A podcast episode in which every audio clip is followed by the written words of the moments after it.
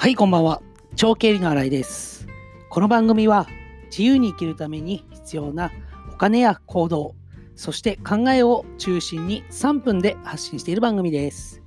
過去の自分を超えていく、これをテーマに、新しいテーマ、アイデアや明日の挑戦の力になったら嬉しいです。さて、今日は2月6日、6ですね。まあ、木曜日ということで、えっ、と、今日は開業費のお話をちょっとしたいなと思います。ちょうど昨日からちょっと問い合わせがありまして、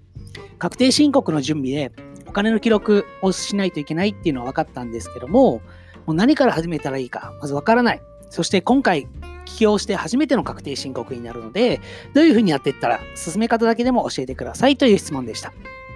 これはですね、まず、起業する前に使っていた経費、まあ、開業費と呼ばれるものがあるんですけども、これをまずまとめておいてくださいって言いました。これは起業する前っていうのは、例えば起業するために本を読んだり、セミナーに参加したりしますよね。その時に払ったお金、あるいはセミナーに参加するために使った交通費、これらも全てまとめておくことで、開業費という名目で、えー、と経費にできます。もちろんこれは、えっ、と、いくつか要点はあるんですけども、しっかり領収書であったり請求書の保管をしておくことということと、あとはそれをちゃんときあの記録しておく。で、えっ、と、まあ、これは細かいことなんですけども、処理上は一個一個の明細を入力していくんではなくて、一括で何万円っていうふうに入れるので、それをまとめておく。まあ、内訳書を作っておくような、そういうイメージでまとめておいてもらえればいいです。実際に確定申告書には開業費としてして載せるので、えー細かく入力することはないんですけども、まずは起業する前に使ったお金っていうのを合計いくらだったのかっていうのをまとめておいてくださいって言いました。まあ、開業費っていうのは、あの、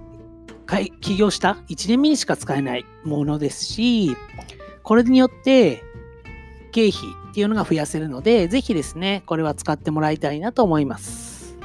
まあ、開業費に似たもので、会社を作るときに創立費っていうのもあるんですけども、これはまた別のお話にしたいなと思いますので、今回は初めて確定申告書作る方、確定申告をする方は、もし事業でこれ、あの、確定申告をするんであれば、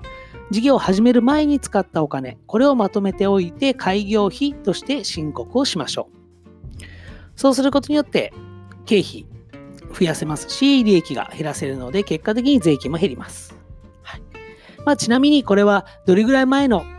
経費を持っていくかっていう話なんですけども、これはおよそ1年前までですね。あまり昔すぎるのは良くないので、1年を目安に開業費に計上しておいてください。